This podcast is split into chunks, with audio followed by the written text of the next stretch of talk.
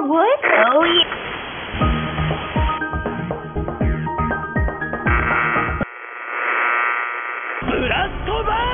You are now listening to Blast Burn Radio.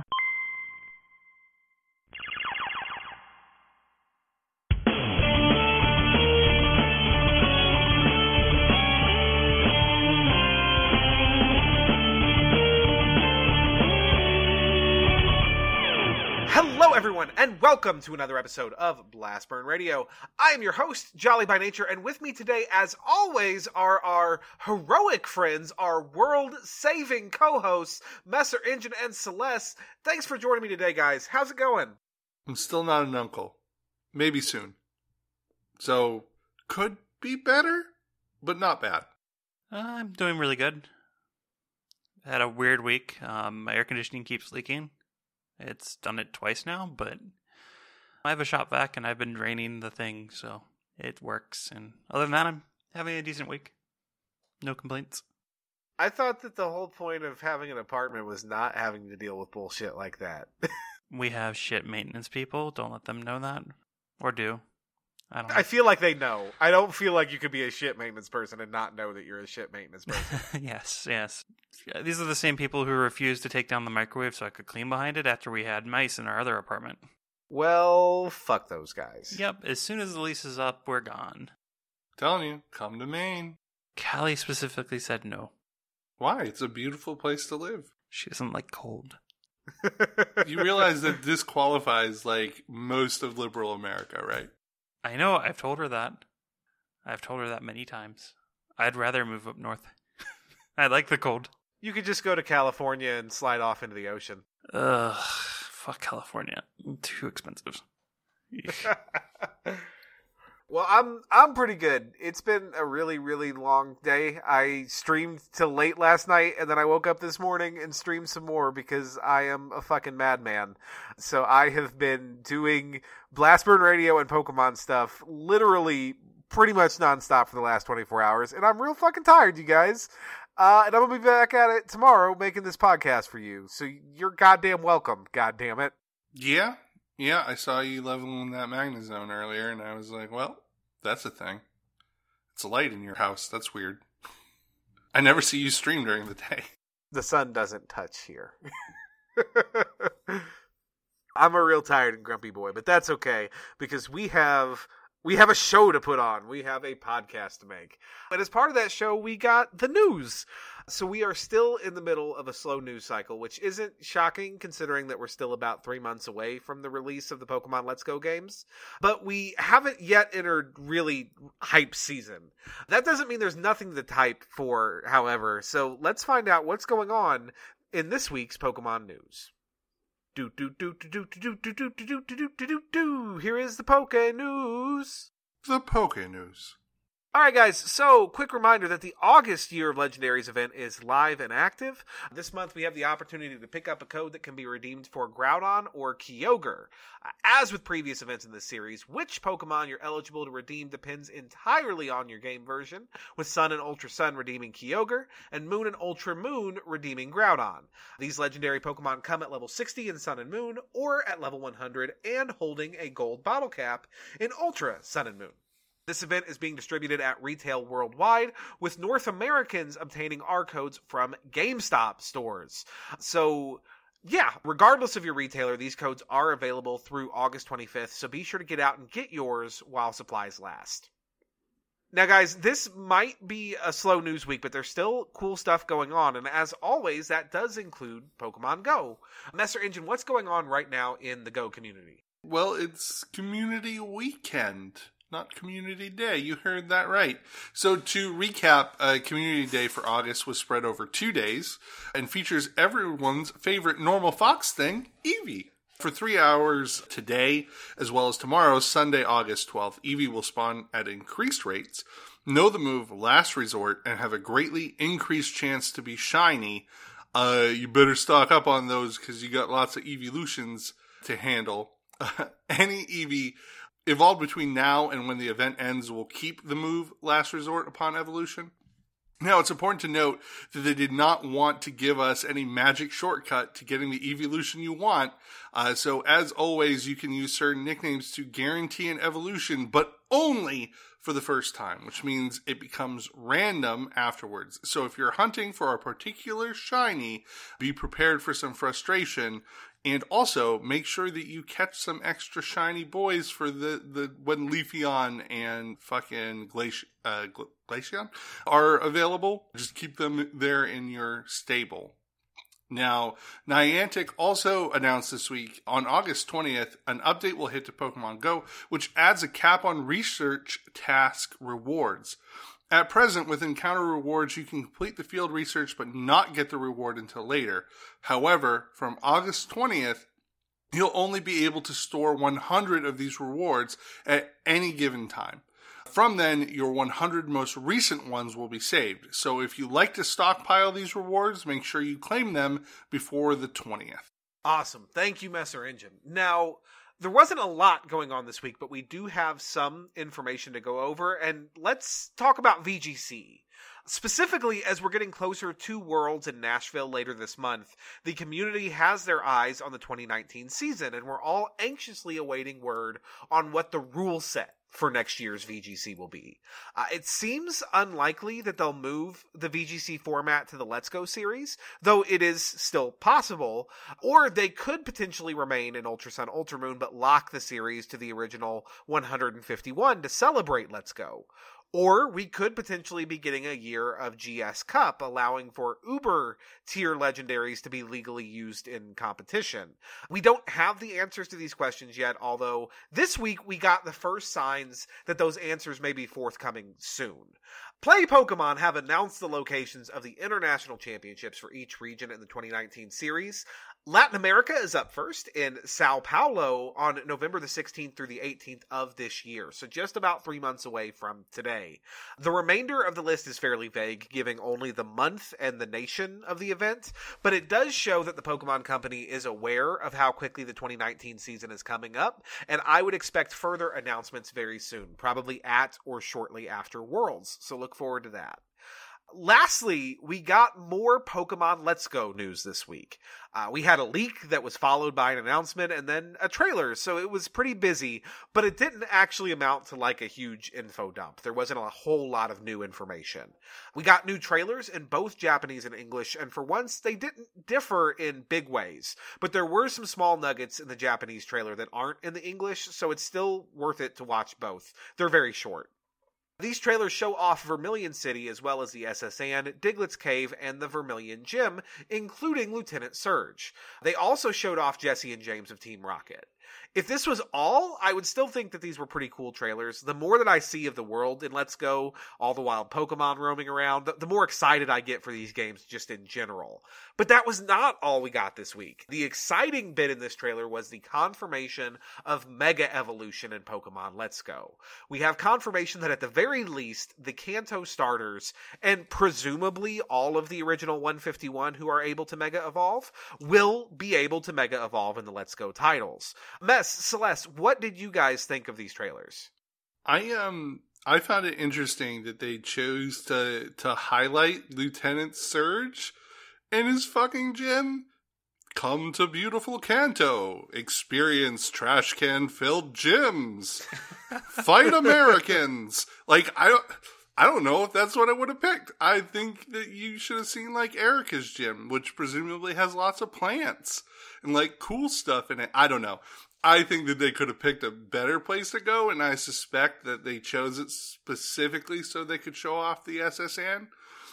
But it looks real cool. Like I definitely know what version I'm picking up and what I'm going to do when it comes out. I, I'm excited for it, but it just it was a real interesting interesting choice. Also, Jessie and James. Did we mention that? Yeah, very very briefly, but that was a very cool addition. Yeah, I was I was kind of surprised actually. And there's a there's a shot uh, in there where they clearly have Meowth with them, which I thought was real neat. Uh, so we're definitely gonna have our little talking Meowth following them around. Yeah, I'm I'm real excited for that. I I think the reason they went to Vermilion mess, honestly, is just the fact that they had already shown us Brock and Misty's gems. They seem to be going in order, so that's kind of cool. Now, one another thing that is really cool. This wasn't actually in the trailers themselves, but there was some supplemental media that was released regarding Lieutenant Surge and his gym. They're no longer calling him the Lightning American. He is now the Lightning Lieutenant. So a small little retcon that makes the world more real. I think more real Kanto as opposed to just th- that weird fugue state that Red and Blue were in. what did uh, what did you think, Celeste? So my thoughts on the trailer. Um, I find it pretty interesting. I also find it interesting that the Japanese one is more focused on dialogue. There's like no dialogue in the American trailer at all, and I guess that speaks to what draws in audiences in both countries. But not here nor there to talk about culture. But what I, I really what stuck with me is the small little animation at the end of the Japanese trailer. The Pikachu's face when Team Rocket is running away. Oh, it was so cute. That was real good. That Pikachu's had enough of your bullshit. Yeah, absolutely. It kind of makes me want to get Pikachu, but I, I, I have to get Let's Go Eevee. I'm I have to. 110% on the Pikachu train. Pikachu is a Pika Pal, goddammit. I might have to get both. I, I I just won't be able to decide, but that's a lot of money to drop on us two Switch games. But we'll see. So the the two things that really stuck with me from the trailers were one, the musical score is goddamn phenomenal. Like if that is if the music they've been using in the trailers is legit straight lifted from the games, which is kind of how it seems, because it's the original Kanto score. It's just reorchestrated. It's fucking beautiful. Like I'm really really excited for the soundtrack of this particular set of titles. Also, I absolutely love the fact that the trainer Staryu that was following behind them just spins in the air like a goddamn ninja star. It's the coolest thing I've ever seen, and I love it. now everybody can know from a mile around that you're they're going to get fucking wrecked. Yep, yep, yep, yep. Now, one thing I do want to mention, guys, please note there are a lot of people, including a lot of more clickbaity PokeTubers who are hyping new megas. And we do not have any confirmation, any official sources indicating that any new Pokemon are getting Mega Evolutions in the Let's Go titles. What we do have is confirmation that Mega Evolution is a returning mechanic for Generation 1 Pokemon, including at least the Kanto starters. We do also have a list of Generation 1 Pokemon that Game Freak has re trademarked, which includes signature Pokemon of a lot of the gym leaders and boss trainers in Kanto, including Starmie, which is one of Misty's signature Pokemon, Raichu, which is Lieutenant Surge's signature, and Dragonite, which is Lance's signature. That being said, there is no evidence that these Pokemon were trademarked due to new megas, despite what you may have heard around the community. I- I'm not trying to be the fun police over here. If it makes you happy to hop on the new mega hype train, then fucking go for it. Just don't be disappointed later if it doesn't materialize. It's really important to draw a distinction between the imaginary game that you're hoping for and the very real game that we're getting, or you're just going to end up disappointed and salty. And who fucking wants to deal with Mega Starmie? Honestly, or Mega Dragonite. Like that's just a bad time. Yeah. Mega Starmie would be fucking cancer. I want a Mega Caterpie. I, I do. If it is true, though, I want Mega Mr. Mime so fucking bad. I would be so excited. I'd be so all in for Mega Mr. Mime. Mega Mr. Mime is just gonna look like the fucking puppet from Five Nights at Freddy's. Give give Mega Mr. Mime an ability that sets Aurora Veil upon entering the field. Just like, hey, I have both screens. Abraca fuck you. It'd be great. if I was gonna root for any Mega, I would want a Mega Eevee. Of course you would. Yeah, yeah, yeah. Because Eevee's not a special enough goddamn snowflake already with its million and a half evolutions and its exclusive Z move. now I am a Mega Normal type, unlike any Mega Normal type. Look at how fluffy I am. Ah. it becomes Mega and gets all the types. All the types. All the types. Chromatic Fox. It is Chromatic now Fox. everything is super effective against it. It resists nothing. That's the trade off. All right, guys. Well, that's the Pokemon news for this week. So let's go ahead and jump into into our series, into our week in Nuzlocke gameplay. Uh, this was the eighth week of our Generation Four series. We're we're almost there, guys. We're at the very end.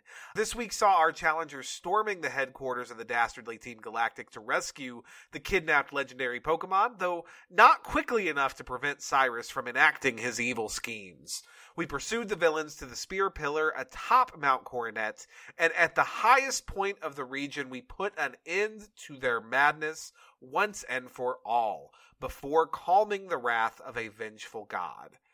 Finally, our challengers made our way to Sunyshore City, where we challenged Volkner for our eighth and final Sinnoh Gym badge. Now, as always, Messer Engine was up to play first, so Mess Buddy, how was your week in gameplay this week? Uh, it was pretty damn good. There was a lot to do, though. Like, holy shit, there was a lot to do. We had to start off our week actually going through the Galactic headquarters, which was somewhat confusing. It had teleporters in it. I couldn't find the, the key. That took a little while, but um, we got it all worked out eventually.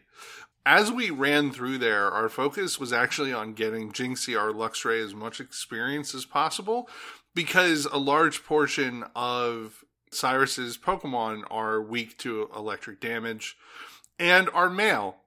so uh, Jynxie with rivalry and very strong attack stat and electric stab meant lots of dead Cyrus Pokemon. And we managed to do that. We didn't overlevel him. We got straight through and we crushed Cyrus on the first go. It wasn't even really a contest.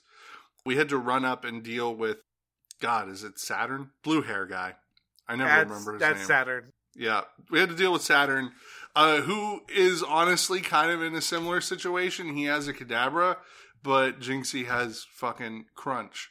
So we just crunched and zapped our way to victory, felt real good about it, and then pursued Cyrus to Mount Coronet. And that was a lot of fun. It it wasn't as crazy and confusing as I remember it being when I was uh, in college, when I was playing these games right when they came out. And we ran into a little bit of trouble at the spear pillar.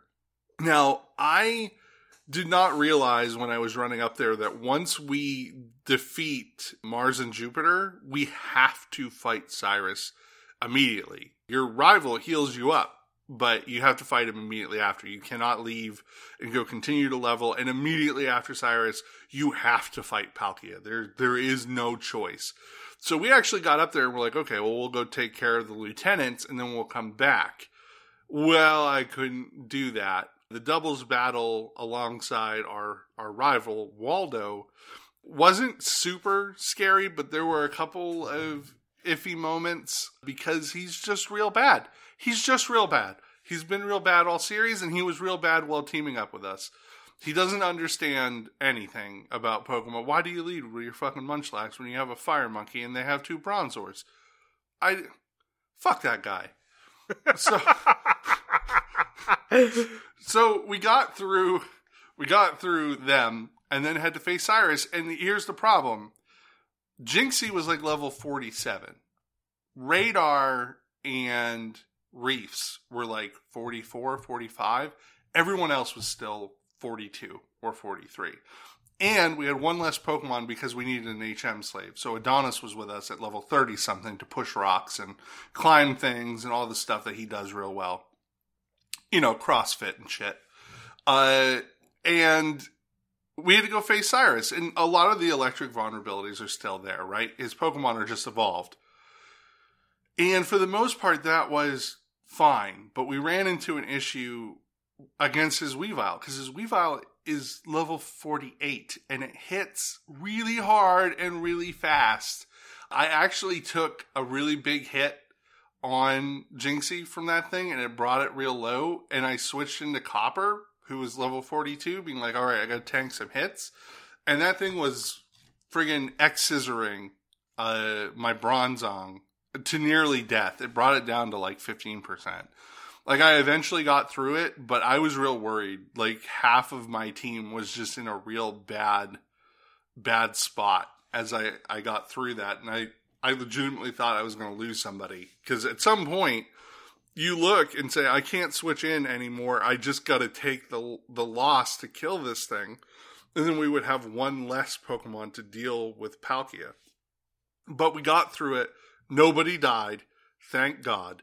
And then we healed up, and we're like, okay, we're gonna go fight Palkia. And Palkia is. I'm not going to say it's real hard to kill, but it doesn't have a lot of weaknesses, being dragon water. And again, most of my team was underleveled and it was a beefcake, so we led in with paper thin Jinxie and hit it real, real hard and only brought it down to like 25, 30% in the first hit. And then we got hit with Dragon Claw for almost all of our health, which was not great, but I outsped and I attacked with a 100% accurate move and we brought the legendary Pokemon down. We're like, gee, I wish I wish we would have thought to use our Master Ball and make you our friend, but you're worth sweet, sweet points. So you're a dead boy. And then we left and attended the gym situation. Now, if you've been following the series thus far, you know that I've been comfortably in the lead and just kind of moseying along, mind my own business while hoping that my competitors would lose Pokemon while doing hard mode. Thus far, that has been a very terrible plan. Because the only person who's lost Mon in a hard mode gym in the last like six weeks is Jolly, and that was just kind of bullshit, honestly. So we we needed to do hard mode this week for Volkner, and for the most part, you might think, well, Mez, that's not a huge deal. He's an electric type gym leader, and you have a fucking turtle, which is true. I also have a slug with with ground type, and we leaned into them hard. Now, the major concern was the fact that Volkner has an octillery. And that octillery has Octazooka and a bunch of coverage. Primarily, it's got Bullet Seed, which is four times effective against Slush, and it has it has Aurora Beam, which is quad effective against Speedy. So we leaned into Blissey. All of its moves but Bullet Seed are special.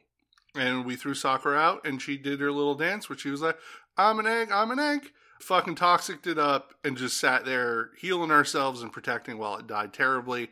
And being an idiot, Volkner did not use his fucking full restore on that octillery. We then just proceeded to bring Slush out for the end, who was very physically tanky. There was a concern when we were planning for the gym from the Ambipom because it's got Baton Pass, it's got Nasty Plot, and it has agility. But luckily for us, because we led out with the immune Speedy to deal with the Raichu, it went straight into Octillery, who was really the only benefactor of those moves. And once Octillery was dead, that was useless because the only thing it could do was buff Luxray's special, and its only special move is electric. So no no sweat. We got through the gym a okay. We got 50 sweet points and we called it a week. Really, we just leveled everybody up. Uh, we made a couple just move changes here at the end of the week as we got ready for PvP. Primarily now that we don't have a Toxicroak to deal with, Blissey having Psychic doesn't make a whole lot of sense. So uh, Sakura now knows Flamethrower. And because we got weather shenanigans going on from everybody else, we got rid of Rain Dance on Bronzong. We taught it Trick Room. So that should be fun. The slow are fast again. Hooray. But yeah, that, that was the week. We got good points. Nobody died. We defeated the evil team, felt real good about it. And we're like, man, evil team leader, where were you the rest of the game? You've just been walking around monologuing the entire time, which I think this is the only game that's like that thus far, right? You usually fight the team leader like mid game and then again near the end. Yeah, I think that's why they added the the one extra Cyrus fight into Platinum. But even still, he doesn't feel very present even in Platinum. Yeah, it's it's just real weird. I he's a real interesting villain in my opinion. It's I feel like it's a pity that he didn't feel more threatening throughout the course of the series, like overall. But yeah, all in all, good solid week. We're still in the lead coming into PvP, though things may shake up this evening. Awesome. Thanks, Mess. Now, as always, I did play second this week, and this was this was the make or break week for your boy, for Jolly. There's a reason that every time I've performed real well in the last couple of weeks, Mess has been quick to pipe up with. But wait till the Distortion World, though. Widely in the fandom, Distortion World Cyrus, and then Giratina Origin Form, which is my cover legendary, are considered to be two of the hardest fights in Pokemon. Not in Platinum, not in Gen 4, but in Pokemon. They are widely respected as being lock enders. So I came into this week hyper, hyper aware of that fact and knowing that it was something that at the end of the day we were going to have to have a plan for and we were going to have to deal with. Now, just like with Messer Engine, of course, we did have to start with storming the Team Galactic base in Veilstone City. And that went off mostly without a hitch. We led with our big girl Sandy. We got her out of the bank. I felt like she was going to have a big week. Boy, I didn't even know it. But we led with Sandy through most of that place, just lighting everything on fire. It was a good time. We got to listen to a rousing speech from the totally 27 years old, you guys, with his old fucking man face, Galactic Leader Cyrus. And then finally, we got to kick his ass a little bit to uh, earn the right to free the the legendary Lake Trio, which they were in like this weird like cyberpunk BDSM torture device. That was real gross. I don't know how I feel about that, but we we did the thing. We beat Cyrus, we beat Commander Saturn, and we freed the legendaries. But it was not, in fact, enough to prevent Cyrus from heading to Spear Pillar to complete his evil machinations. Although apparently he decided that we deserved a good boy prize for kicking his ass and he gave us a master ball. Why? I have zero fucking ideas. Cyrus is real weird, y'all. so we we did ascend Mount Coronet. We did pursue Cyrus up the spear pillar, but first guys, first we trained.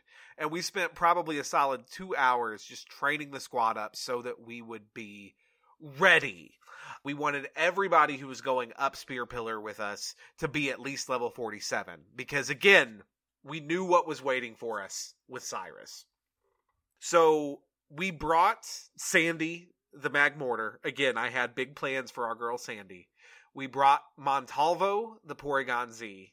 We brought SpongeBob, the Togekiss. We brought Crocker, our Umbreon. And then we brought for our fifth and, and ultimately final Pokemon that we were bringing because we needed a goddamn HM slave to get up there, which is real bullshit. I'm super ready for HMs to be a thing of the past, you guys. But for our fifth and final Pokemon to ascend the mountain, we brought our good, good Mamoswine, Spunky. So you may be looking at that list and noticing that there's something missing, and yeah, we totally did not bring Arnold, our up to Spear Pillar. And I caught some shit for it. I caught some shit from Celeste for it, as a matter of fact. But I stand by that decision. Literally everything that we were coming up against was super effective against fucking Arnold. Like, he would have been walking into a goddamn death trap. Uh, and yeah, he just, especially since I could only bring five, it made zero sense to bring him, and I stand by that decision. But we trained those five we got them ready, and we went up the spear pillar. We had to also face off against uh, Jupiter and Mars in a double battle along with Queef, our rival. And yeah, Queef is real bad. In fact, mostly I just murdered all of his Pokemon with Earthquake on Spunky, which was real fun. In fact, turn one, I led with Spunky. Two Bronzongs came out and, and Queef's Munchlax. And I was just like, oh, I think one of these is heat proof. Earthquake. Nope. They're both levitate. I did nothing but kill Queef's fucking Munchlax. But that was that was fun and worth it for the lulz. I don't regret that.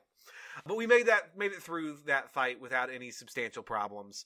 And then ultimately we got to sit and watch as Cyrus bound Dialga and Palkia to his will, only to be thwarted by Giratina opening a portal and dragging him off into the distortion world. So we followed because, of course, we did. That's what world saving heroes do. And I've never done it before. And holy shit, you guys. The distortion world is one of the coolest, most interesting, and most memorable like puzzle dungeons in all of fucking Pokemon. It is super, super interesting, and I am so glad we chose Platinum and we got to experience that for our first Sinnoh playthrough. It was really fucking neat. Having to walk sideways up the walls and go the wrong way down waterfalls and shit. It was it was wild. But we went on our, our puzzle dungeon quest until finally we reached the end and we're faced off once again with galactic leader Cyrus. Now, my plan for the Cyrus fight was to lead with SpongeBob, our Togekiss, to set up screens and to hit Cyrus's Houndoom at least once. And then I was going to switch into Sandy. And the reason for that is is that Sandy outsped or should have outsped at least in theory most of the things that Cyrus was bringing and hit real real hard with Thunderbolt, which was going to be neutral or super effective against fucking everything. So we had an expert belt Sandy with electric and fire coverage. So we did that. We we set our screens. We hit that Houndoom once with an air slash we switched into Spunky, the Mamoswine, because that Houndoom was just sitting there and using Thunderfang every turn. So we switched into Spunky to immune out the Thunderfang. And then we switched into Sandy to immune out the Will-O-Wisp. So that was real fucking clutch. That was a hype play. We got Sandy in scot free. We clicked Thunderbolt and we brought down the Houndoom.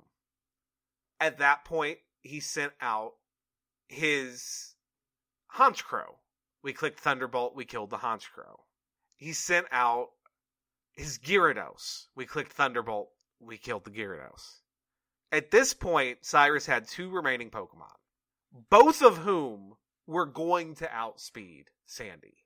He had his Weavile, which is his ace and hits like a fucking monster truck, and his Crobat, which is significantly less deadly but is no less fast and has both Confuse Ray and Toxic honestly, of the two, I was more concerned with the Crobat. And if he had gone into the Crobat next, we might have had a substantially harder time. But he didn't. He went into the Weavile. Turn one, that Weavile used Fake Out. Sandy took about 10% damage and flinched, and the Weavile was burned by Sandy's flame body and had its attack stat halved. Turn two, that Weavile clicked Night Slash and did about a third of Sandy's health.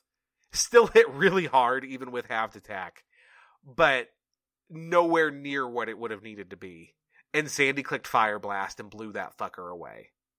Finally, Cyrus sent out his Crobat, and in what was probably my biggest mistake on the night, I left Sandy in and just clicked Thunderbolt, expecting to end it. And that Crobat used cross poison and crit and almost killed Sandy. So that was real dumb of me, and I should have known better.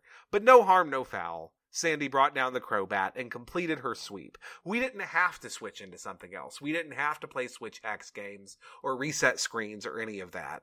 We just set Sandy up for success and watched her go. And she was glorious. Too much salt and lamentations in the chat from my co hosts.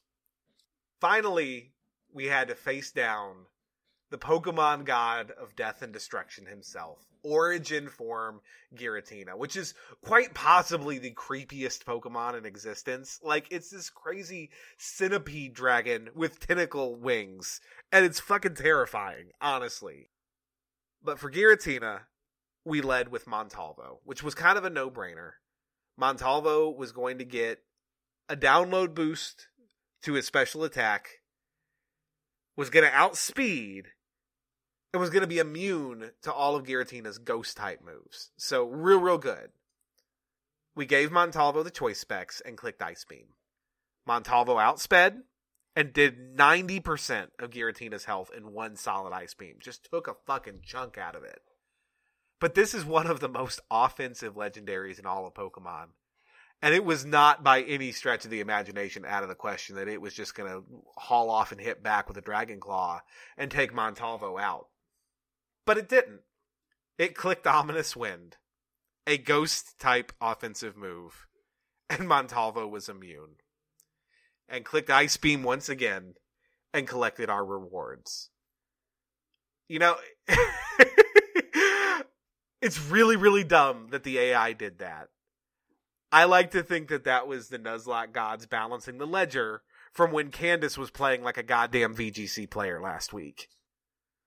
The AI giveth, the AI taketh away.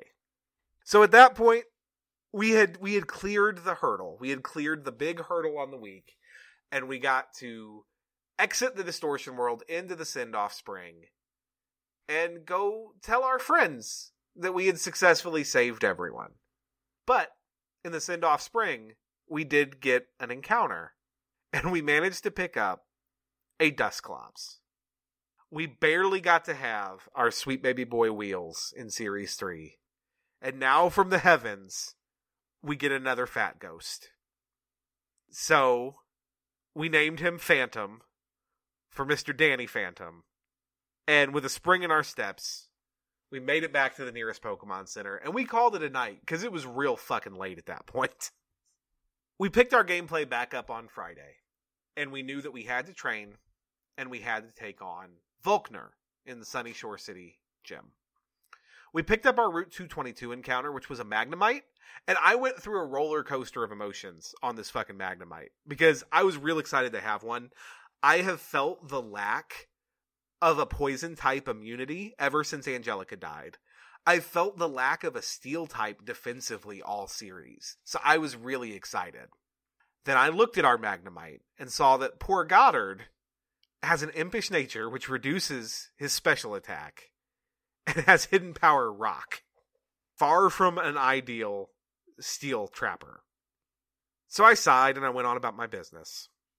We trained our team and we prepared to take on Volkner. Now, the strategy for Volkner was actually going to be to lean heavily into our new ghosty friend, Phantom, who is so incredibly bulky physically, and perhaps more importantly, has access to Will-O-Wisp, which can burn and further increase that physical bulk.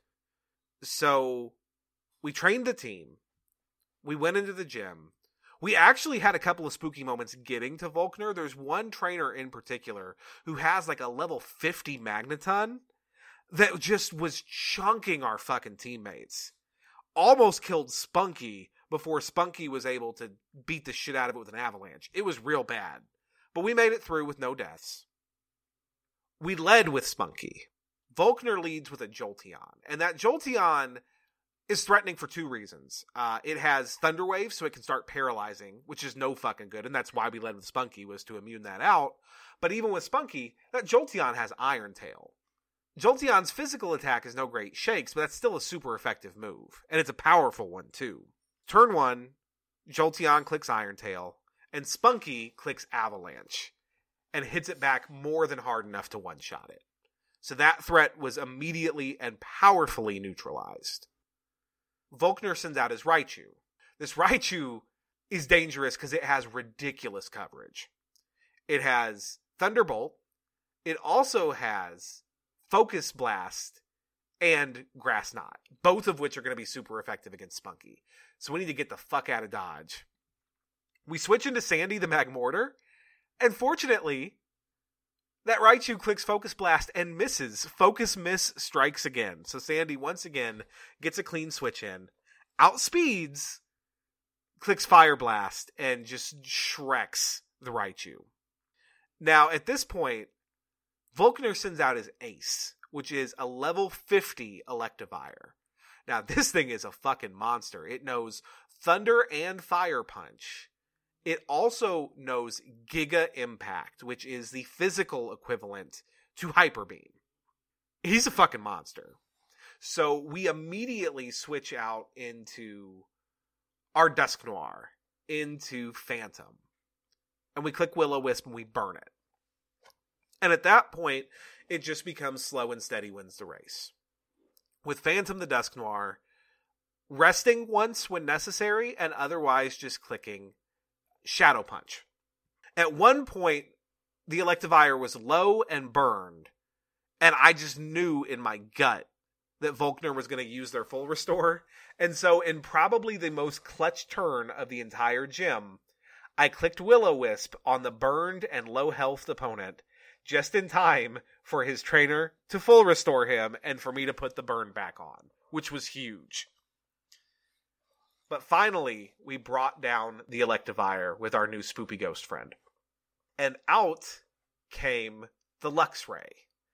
Now, the Luxray is not quite as terrifying as the Electivire was. Uh, it lacks the coverage to at least some degree, and it's also a little bit lower level. But it has crunch, so it's much more targeted at murdering our ghost friend. So we switched into Crocker, and ate a resisted crunch, which was real good. What was not real good was that it got a defense down. So suddenly Crocker was taking much, much more damage. Following turn, Luxray clicks Thunderfang and does a shit ton of damage to our boy Crocker. Crocker clicks Toxic and misses, which was super unfortunate. I'm not really comfortable with the amount of damage that Crocker is taking, but I don't have a lot of things that can safely switch into this Luxray either. I go ahead and click Rest. The Luxray goes back to Thunderfang and hits Crocker down low enough to be real concerned, but not low enough to kill, thankfully. And Crocker gets the rest off successfully, wakes up immediately from the Chesto Berry. So back to full health.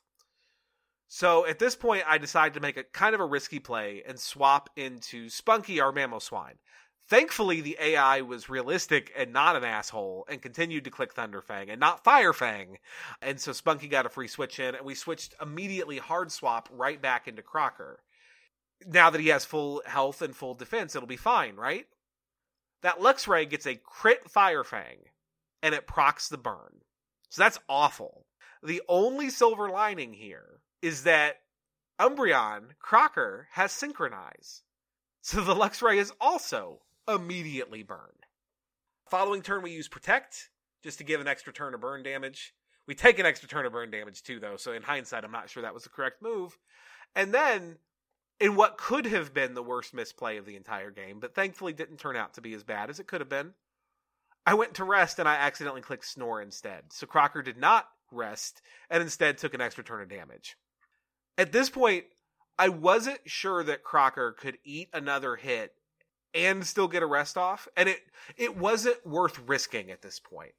So I went ahead and made the decision to switch back into Sandy on the burned Luxray, and that turned out to be the right decision. Sandy didn't take very much damage on that switch and was able to w- finish off the Luxray with another choice spect Fire Blast. So Sandy racking up yet another KO on her very impressive week. And with that, we've done it, you guys. Distortion World Cyrus, Origin Form Giratina, and Hard Mode Volkner. All done, all without a casualty. The come up. But that was that was my week in gameplay, and it was really exciting and dynamic, although not nearly as exciting, or at least not as exciting in the right ways as I think both Mess and Celeste would have preferred. Uh, they they had their their forks and bibs out looking for some blood, but I did not deliver. But I'm not the last one to uh, to take that menu. That, of course, was our dear friend Celeste. So Celeste, how was your weekend gameplay this week? So this week was a pretty interesting week. We started off going to Lake Acuity to get our encounter from there, and we ended up getting a Sneasel, which turned out to be a max IV Sneasel with neutral nature. It didn't have anything hurting it, and it has max attack IV, which is pretty freaking awesome. Uh, it might be one below. It's yeah, I think it's got 800, 183 attack, and it sh- at max would be 184, so it's still crazy. And so we wanted to use that on the team. Unfortunately, we couldn't get the thing to get it to evolve until we got through everything else in the gameplay and get through Victory Road. So we went ahead and set up our team, leveled a bit, and got ready to go do the Galactic Headquarters, which ended up being a pretty boring jaunt through trainers that didn't really have anything to stop me. And then with Cyrus, his Pokemon aren't evolved then he's no threat. He kind of just went down like a bag of potatoes. There was n- nothing to him, and including Mars or Jupiter. I always get them. It was Jupiter or Saturn. Fuck, I don't remember. Get them mixed up. It's I, they're they're so not memorable for me that I can't get their names straight. Their colors: uh, Jupiter's purple, Saturn's blue, Mars is red. It makes sense. So yeah, it was Saturn. But um, Yeah, so the headquarters went smoothly. Had to chase after them into uh, the mountain. And in order to do that, we drug along a different type of team just so I would have more coverage in certain areas. And I had to have an HM slave. So I spent some time leveling up Worf to about 43. So I'd have cross chop and all the other HM moves that I needed. And then we gave Deanna Surf our Gyarados because I needed Surf. So we brought Lore, Keiko, Deanna, Riker, Worf, and Dennis. Or Denas, however you want to pronounce it. And, um, That motherfucker is Dennis the Menace. whatever. Doesn't matter. And the reason why I brought this specific team was so I could handle things um, that were coming up, especially frickin' Dialga. I had no idea how I was going to go into it, and I'll talk about that more. But its frickin' move, Roar of Time, could pretty much one shot almost every single Pokemon I had in the table. And so that was really scary.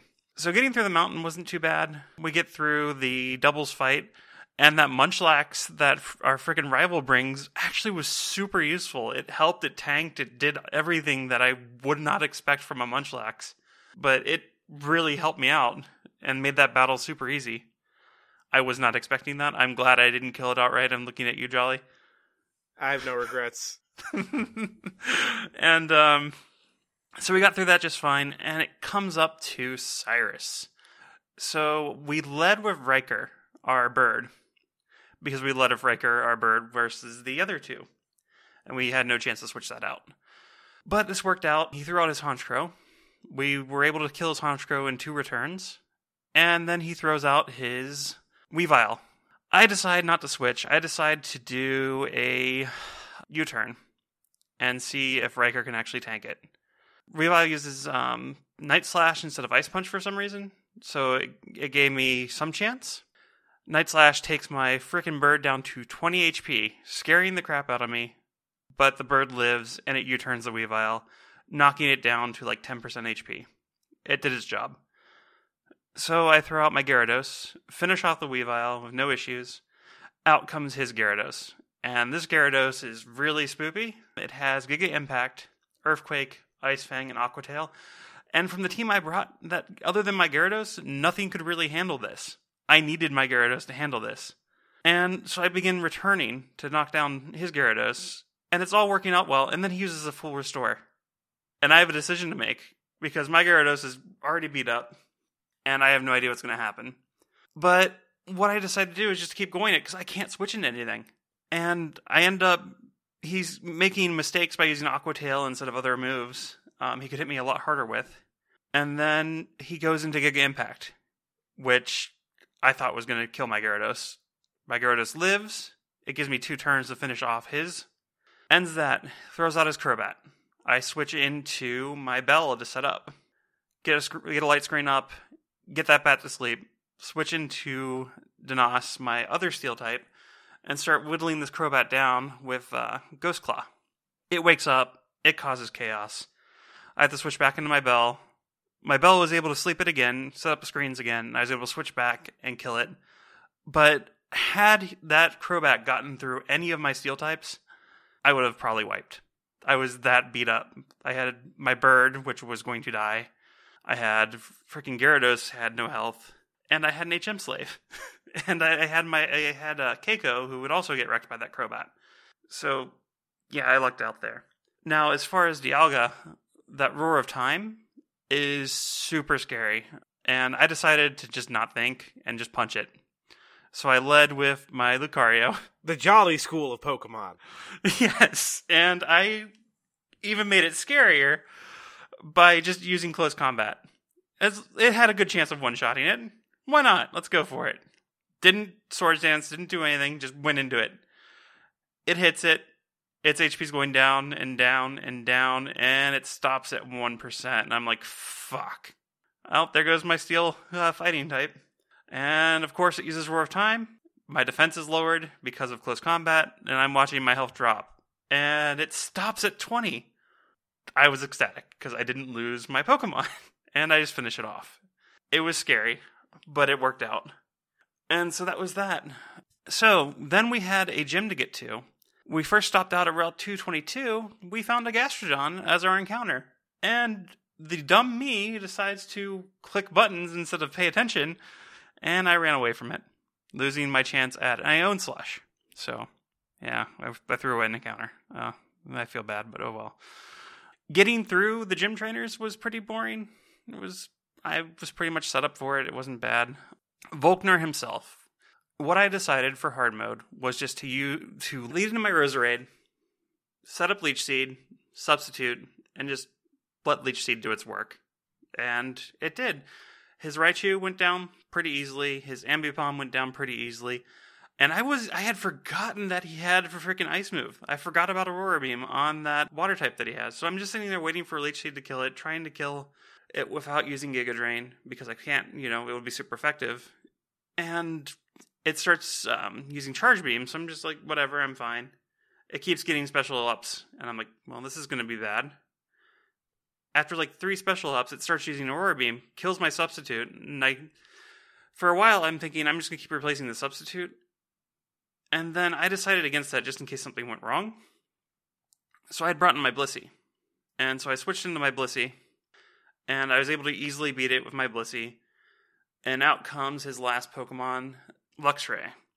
And Luxray, I was able to handle by using my bell to set up some screens and using my um, hippo to tank it.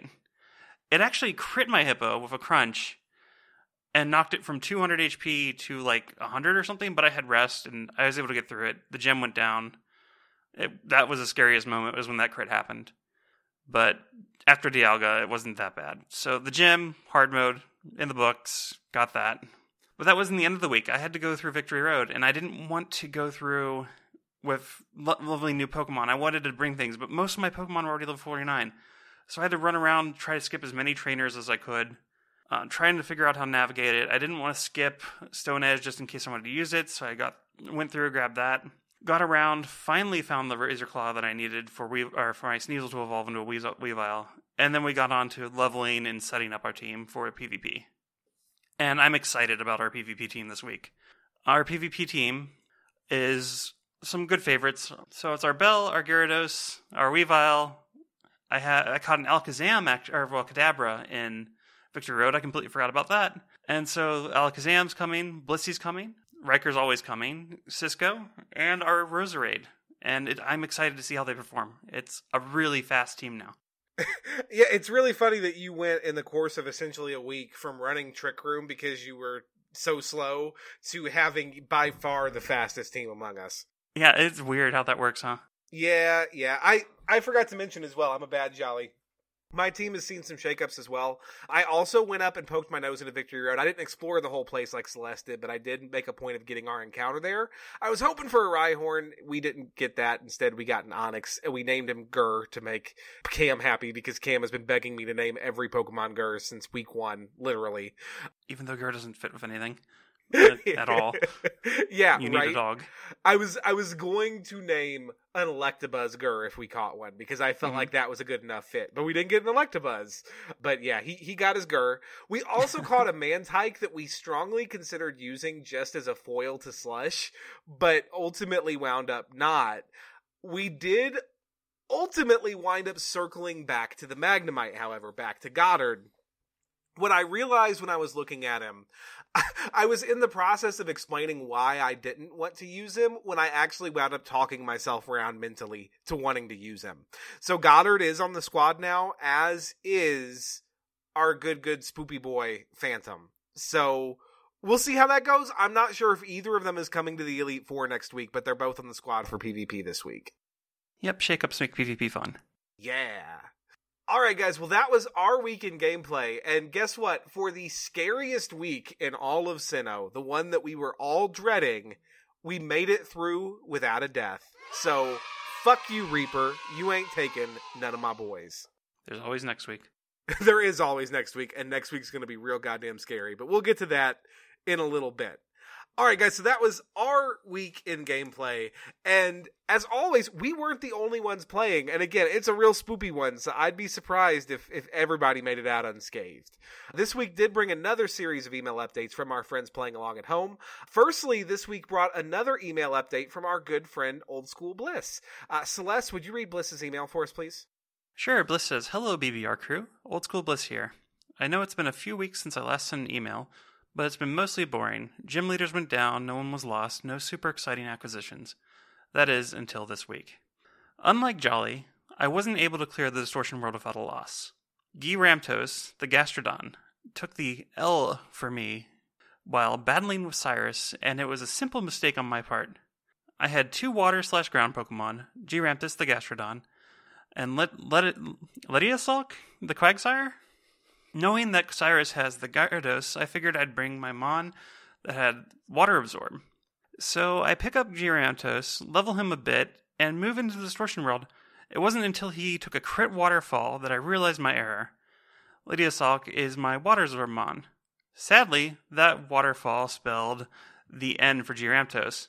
Thankfully, that was the only loss for the week, as my Ambipom took down the Shadow Dragon with a pair of Shadow Claws, the second one critting, so that was handy. After saving the world, we trekked over to Sunyshore and Chapanga or Chapa Chapapanga, yeah, Chapapanga, made it a, a point to completely dominate the gym. So yeah, eight badges acquired with only three losses. Now the name of the game is to grind like a mofo, because we got to get the core team to 60 before we take on the league. Stay sharp, Bliss. Celeste, holy shit! It's Messer Engine's gimmick to not know how to pronounce the names. Come on, get uh, with it. Come on, these names are awful. Don't make me go full like Japanese names on you both just as revenge for this. No, I can't handle another season of Orotorosu. But it was fun. Come on, you had fun with it. You know it. Hashtag not my ultros. awesome, thank you, Bliss. It is good to hear from you, buddy, and I'm real sad that you lost your G Ramtos, sir. That is fucking brutal. But congratulations on making it through. Onward to the Elite Four. Now, this week also brought another email update from our good buddy in the land down under, Aliara. Messer Engine, would you read Aliara's email for us, please? Yeah, absolutely. Aliara says, G'day, Blastburn crew. Uh, missed updating on my frosty adventures because I can't get, I can't into time zones. Uh, nevertheless, we fucked that place up and made a little girl cry. The adventure continued, and shit got weird when a friendly game of Yu Gi Oh! against Cyrus ended up with me in the Shadow Realm. Oh, that was that was great, man. I I'm jazzed that you made that joke. Uh, anyways, but I stopped my way through and saved my precious IKEA stores and the world, I guess. Gym 8 was then upon us, and Mamoswine and Gliscor decided to just earthquake the shit out of it. So now I have eight badges, some good boys, and I'm ready to make the league my bitch. The team consists of Flair and the Infernape, Valyord the Golduck, Malm the Gliscor, Elvari the Abomasnow, Sigum, Signum, sorry, the Mamoswine, and Scub, the best boy Lickilicky. Also for Gen 5, I have two ideas for naming themes, either he He-Man Masters of the Universe or G.I. Joe toys. Let me know what you guys think. Regards, Aliara. Thank you, Master Engine, and thank you for your email, Aliara. I'm real jealous of you just earthquaking the shit out of that gym. That would have felt real goddamn satisfying. But I'm glad that you were able to kick his fucking teeth in, sir. I don't know about you guys, but Masters of the Universe has some real goddamn ridiculous names, so I would love to see that naming theme, and I cannot wait to see who gets fucking Skeletor. Yeah, that's gonna that'll be fun and interesting. I haven't decided what mine's gonna be next season yet. I've got mine planned out already and it's going to be either really good or really bad. We'll find out. Mine is going to be real entertaining for me, and if you fuckers don't like it, that's your problem. Mine's going to be kind of educational, and I'm kind of stoked about it. So Awesome. Uh, now, this week also brought our first ever email from a longtime listener, first time caller, writer, something. Anyway, uh, this week we heard from Ed. Uh, I'll go ahead and read Ed's email. He writes Hi, guys. I've been listening to your show for a while now. I only started listening as you were halfway through Hoenn, but I binged to catch up. Uh, you mentioned how you wanted to hear from listeners, so I thought I'd send you a quick message. I'm a British collector of retro game consoles. I'm building a living museum of gaming. And I've grown up with Pokemon, starting out with Pokemon Red when I was four years old. Not really having a clue what I was doing, but thoroughly enjoying the noises and pictures. And my now slightly battered Game Boy Color. I remembered catching a Ponyta with the Master Ball in my original run of Red, as I'd never seen a Pokemon like it before and thought it was super rare. I recently tested a Super Game Boy for the SNES and decided to use my original red cartridge, which somehow still has save battery power, as the test cartridge. And wiped my 18 year old save. Woof. I know those feels. But I decided to see it as an opportunity. I never caught Mewtwo nor any of the legendary birds in my original run, thanks to my Master Ball Ipsy. This time I have decided to finally live up to the tagline and catch 'em all. I've got all the games and numerous Game Boys of various models and colors, and about 50 link cables, so why not? I'm currently at 88 and I have completed the Mew glitch, so that oh so elusive little cat is now in my box. If only there was a legitimate way to get Mew in red. I'll keep you updated on the way and let you know once I have succeeded in catching them all. Cheers, Ed. Awesome. Thank you so much for your email, Ed. Uh, your hobby is dope as fuck. I really wish I still had all that stuff that I've sold and traded away over the years. And building a living decks in those old games is a really cool and interesting challenge. When I say if you're doing your own challenge, it's different from ours, but still real cool, that's exactly what this is. So that's really awesome. So yeah, definitely keep us up to date. We'll love to hear about it. Now, this week also brought our first message in a very long time from friend of the show, Tom Archard, aka Trainer Mimic. Mess, did you want to read Tom's email for us, please? Yeah, absolutely. Uh, so Tom says, Hey guys, sorry it's been so long. I just listened to your one year anniversary episode and was so touched that you guys gave me a shout out. Blastburn is such a great community, and I couldn't be happier with how well it's turned out for you guys and how much you've achieved over the past year. I'm still diligently listening as often as I can, and it totally sucks that I am so busy all the time and can't dedicate time to the community anymore, but I always make time to listen to you guys talk about your latest triumphs and disasters. At the moment, I'm finally tackling the challenge of completing my Pokedex. I'm making a living dex as I go, and it's a horribly slow process, but I owe it to a six year old me to finally do this. Saboteur, my Venusaur from our Gen 1 Nuzlocke, and the only one I ever finished, is now in my Pokemon Ultra Sun, and I use him from time to time to help me find new additions to the Pokedex. Anyway, congratulations to you guys and well done for all the hard work you put into the last year. I think the community and feedback speaks to how well you guys have done, and I'm looking forward to seeing what you have to offer on Patreon. Tom. Thank you so much, Tom. It honestly still feels a little unreal that we've been a thing for a whole year now, and I'm real glad that we have folks like you and Penguin uh, who have been with us the whole way. So, sincerely and from the bottom of my heart, thank you, sir. We miss you, Tom. We really do. Now, lastly, this week brought an email update from community moderator and proud member of hashtag Team Messer Engine, Pegasus, on his catch up run of Pokemon Pearl. Celeste, would you read Peg's message for us, please? Sure, Peg says, Hey all, it's Peg, and I'm finally here with a new status report. In the last email, I said I was going to pick Sinnoh back up and try to catch up. Since then, I started my journey of a Turtwig and an Arrowverse naming theme.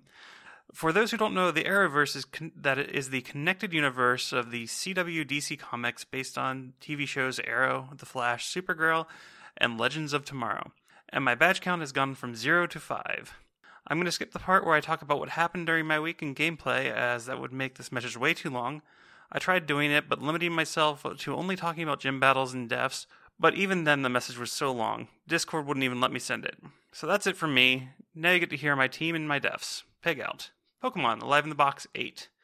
Week 1 deaths Farouk the Shinx, Scythian the Staravia, Maggie the Buizel, Rosalind the Graveler. She was not destined to be the successor to the legendary Armstrong. Cisco the Metatite. Total deaths 5. Team Barry the Torterra, level 35. Everything's actually level 35 except for the last one. Cynthia the Kadabra, Malcolm the Crobat, Joey the Gastrodon, Patty the Pachirisu, and Time Rafe the Gastly at level 19. Awesome. Thank you, Celeste. And thank you, Pegasus. Uh, good luck catching up, sir. Peg has made it known to us that he wants to be facing the Elite Four in finale week, which is now, basically. So he's going to be running at the speed of light to catch up. Uh, good luck, sir, and don't let the need for haste make you sloppy. Be safe. Lean into those resistances and immunities. All right, guys. Now, if you are a proud member of the Blastburn Nation and you're playing along with us at home, or if you're just following the show, we want to hear from you. Uh, be sure to get at us by email or through social media, and we will share your messages with the community because we're all in this together. All right, guys. It is that time once again, folks. Coming into PvP this week, Messer Engine remains on top, having pursued and dominated hard mode for only the second time on the series to stave off the competitors right on his heels. He brings in a score of 650 points. Celeste Lost remains in second. She performed perfectly this week, but gained less ground than she did in the last several weeks. Uh, she sits down 50 points at a score of 600 even.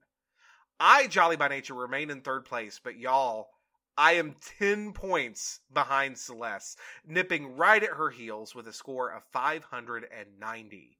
Now, as always, last week's big winner must defend first, and for the fourth week running, that is once again myself. Messer Engine, I challenge you. Hooray! Yay. All right, guys, well, here we go.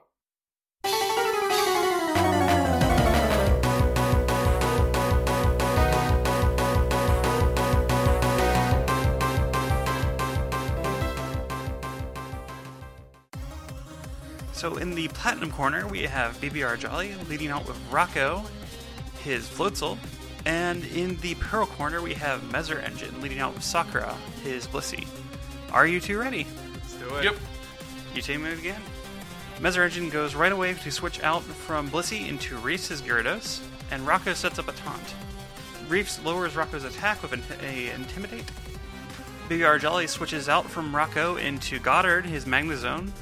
Goddard takes a Waterfall on the switch, taking 26% of its health. Sakura comes out for Messer Engine, his Blissey, and Goddard sets up a Reflect. Goddard goes dual screens and sets up a light screen, and Blissey uses his Flamethrower, taking down Goddard down 19% health, but also burning it, and after being hurt by burn, it is at 42% health. Spunky comes out for BBR Jolly, his Mamoswine, and it takes a Toxic on the switch. Sakura sets up a Protect, protecting itself from an avalanche, and Toxic knocks Spunky down to 83% health. Reefs comes back out for Messer Engine, lowering Spunky's attack, and dodging an Earthquake. Toxic knocks Spunky down to 66%. Montalvo, the Porygon Z, comes out for BBR Jelly. It takes a Waterfall on the switch for 30% of its health. Those screens are doing good work for Jelly.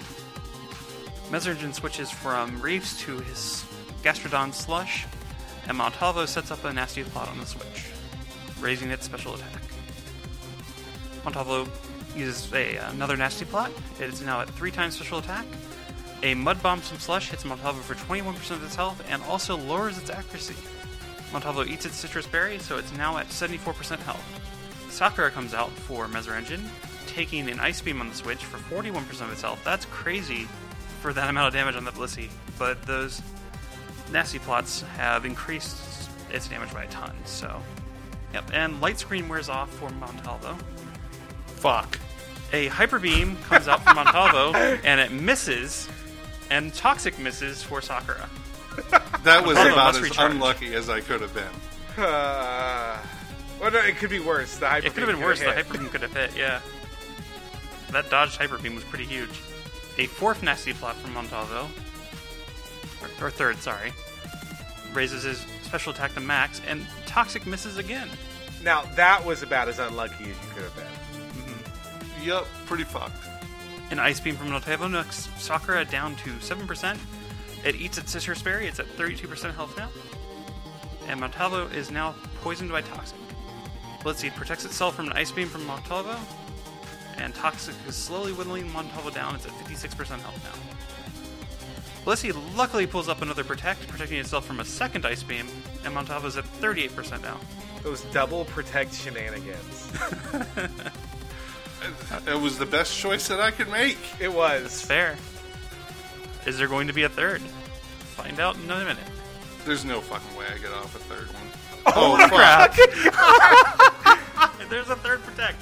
Montalvo's at 14% health after toxic. Sakura really doesn't want to die to that ice beam. Protect finally fails on the fourth try. Montalvo finishes off Blissey, but dies itself to toxic. I would have shit.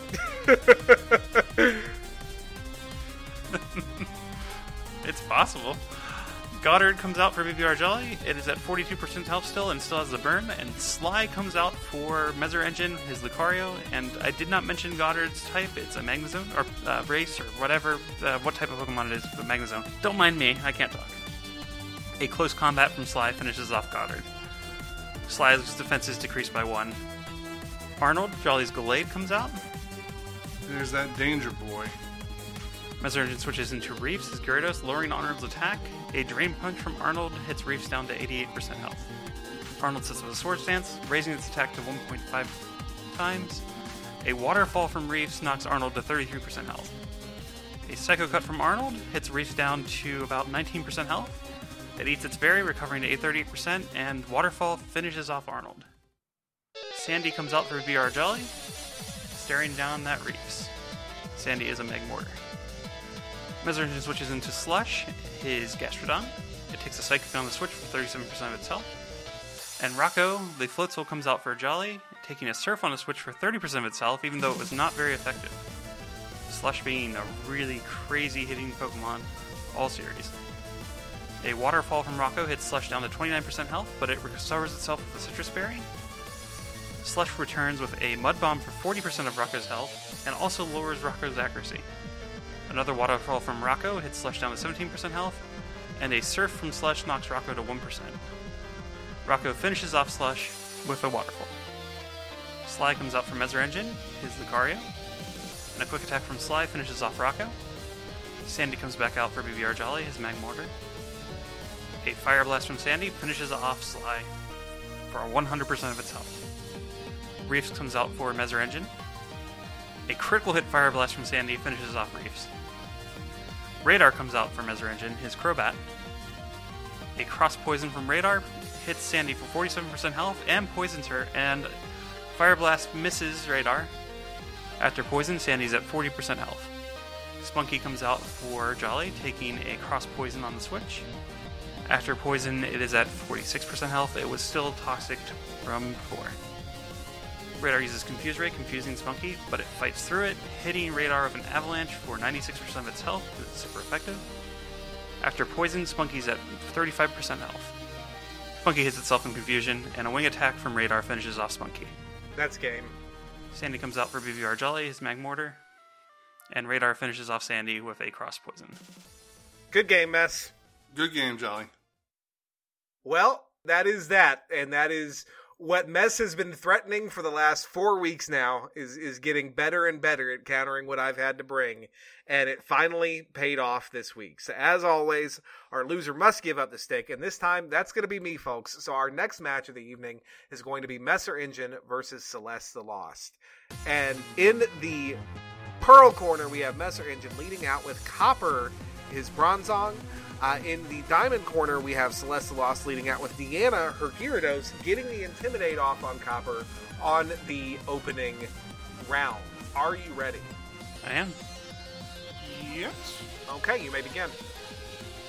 Okay, and Deanna does, of course, outspeed and goes for the taunt immediately.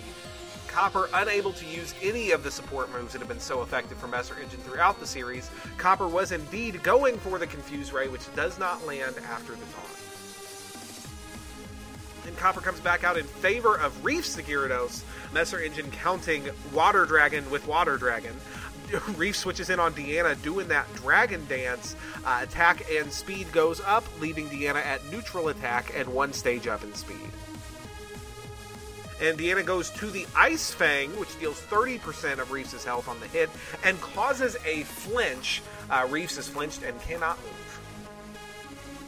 Deanna goes back to the Ice Fang, dealing another 30% and triggering Reefs to eat his Sitrus berry, bringing him back up to 65%. After the berry, Reefs hits Deanna with a return, dealing 39% on the hit.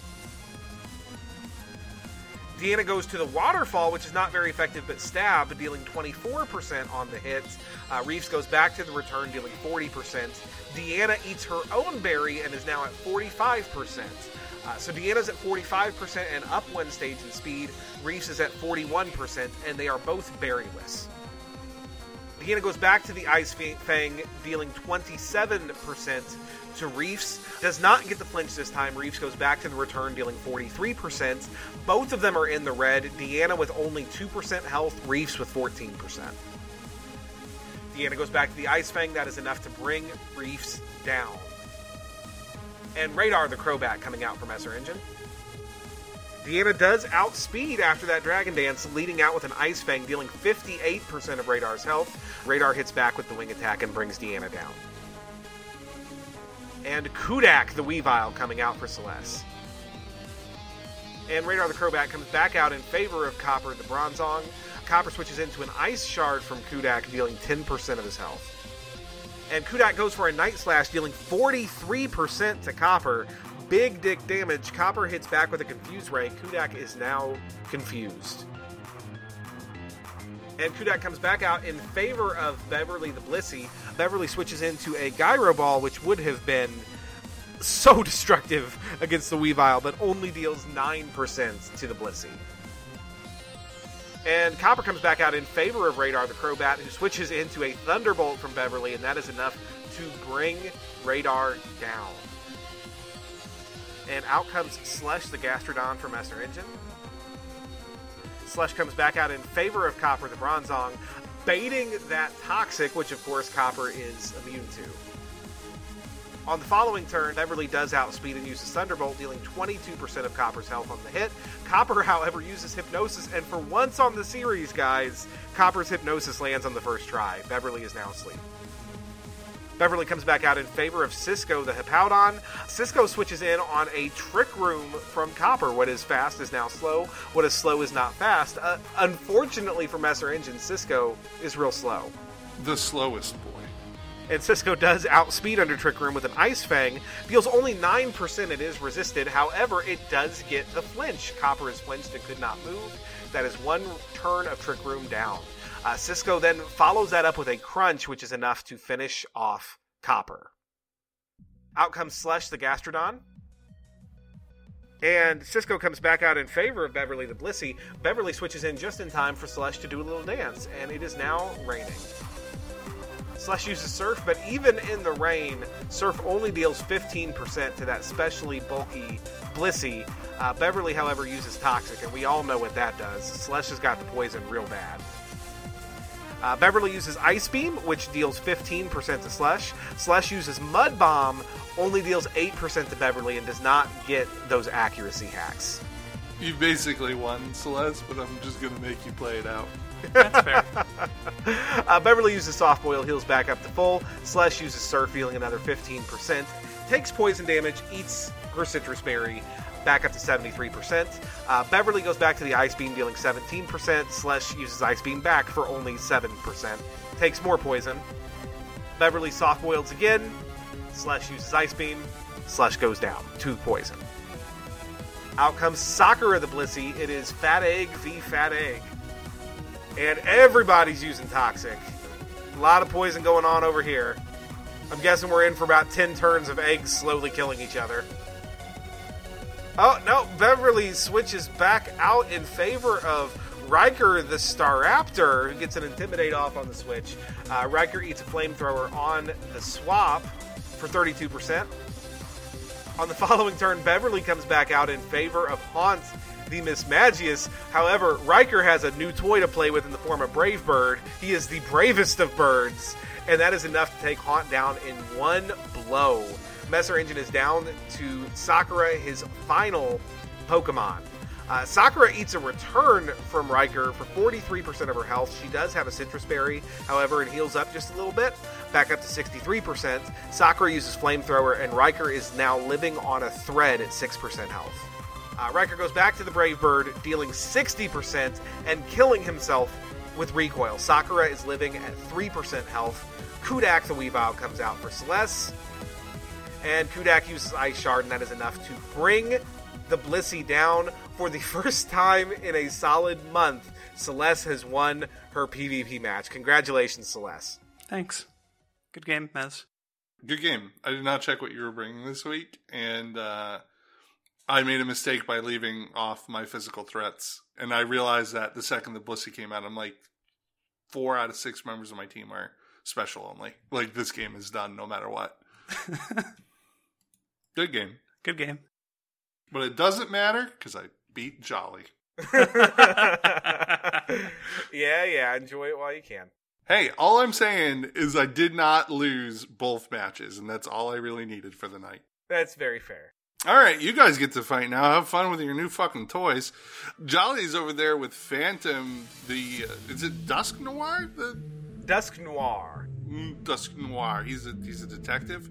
Uh, and Celeste is leading with Alakazam Garak. Garrett. Garrick. Garrick the Alakazam. Are you two ready to rock and rumble and roll? Let's do it. All right, you may begin. Phantom leads with Shadow Sneak, bringing Garak, Garrick down to 37%. Gar- Garrick. Garrick, I'm going to say it 50 times, uses Psychic, bringing Phantom down to 26%. Riker, the uh, Staraptor, comes out for Celeste, coming right out into a burn, which is not real ideal. The Intimidate is on Phantom, in case anybody was worried about that. Jolly switches out Phantom for Goddard, the Magnezone. Uh, it takes a Brave Bird on the switch in and is at 95%.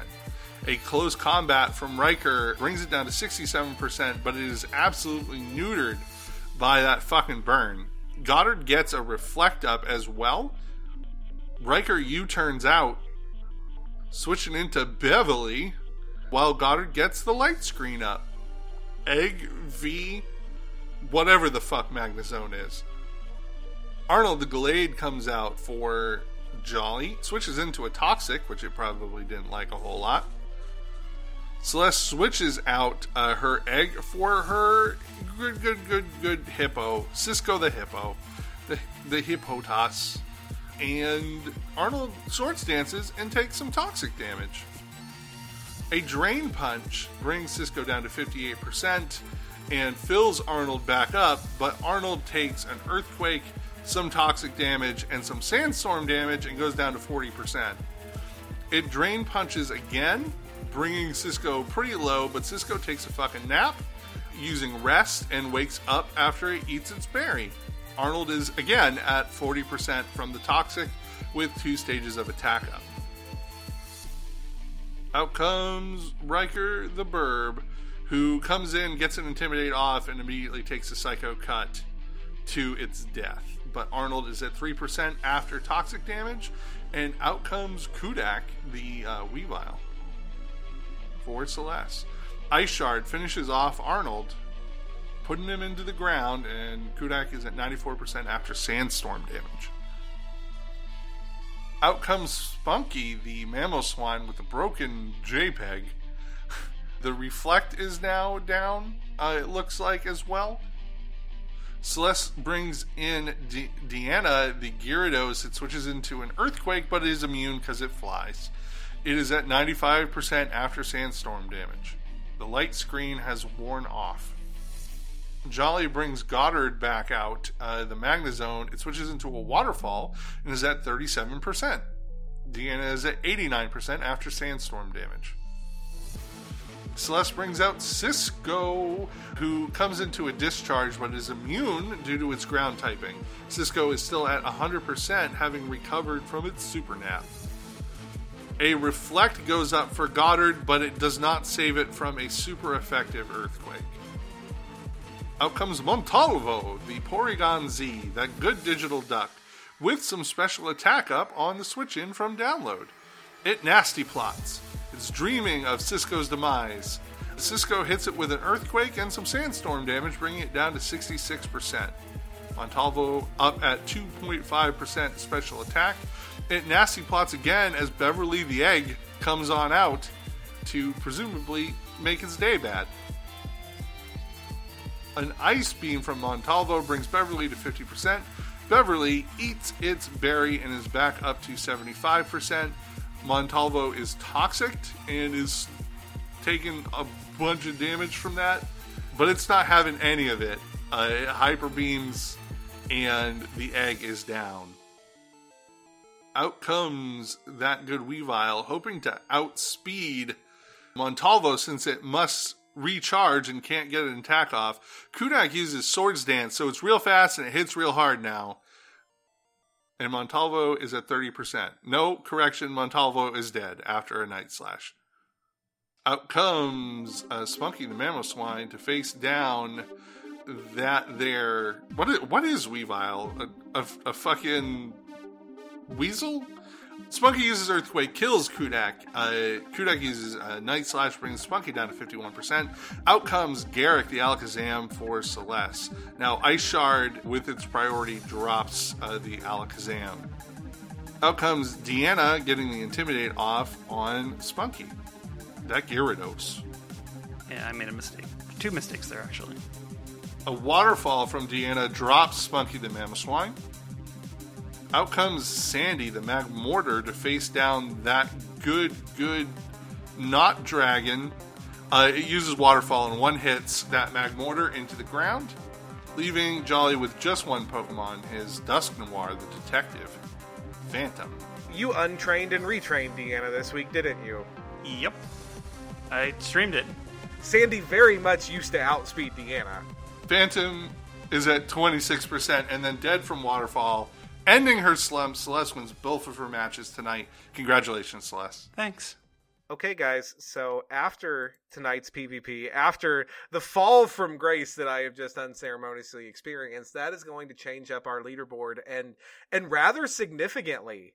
In third place, we have myself, Jolly by Nature, remaining. I was not able to gain any additional points on the week, so I remain at my score of 590.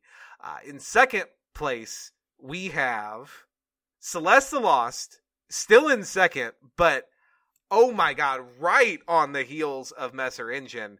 After two big PvP wins tonight, she is sitting at a score of 660. And Messer Engine remains in first place, guys, but not by a whole lot. He was able to pick up 30 additional points this evening. He has a score of 680. How are we feeling after tonight's PvP, guys? I mean, you know, pretty good. You lost both matches. I'm sure we both feel pretty good about that. Um, so I lucked out into two amazing, fast, heavy damage dealing Pokemon this week. And holy crap, they made the team fit so much better together. Don't let them die this week when you go to the Elite Four. They're real frail. They're super frail. That's the problem with frail things. Yep. That's something that could happen. Uh uh, that is not what I needed, but I guess that just means that your boy is going to be doing some dancing. Dance, Dancing, dancing, dance dancing. revolution. Ah, womp womp. Oh well, that is what it is, and Lord knows it's very much anyone's game, even without any outside like side points that that are left to be pursued. Our PvP next week is worth 50 points each, guys, which mm-hmm. means that this is very much anyone's game. Our leader is at 680. Our third place is at 590. That's within 100 points. It is literally anyone's game at this point. Just don't lose people in the last week. Don't don't be like Mez. don't lose your favorite poison boy or girl in in your last week of gameplay.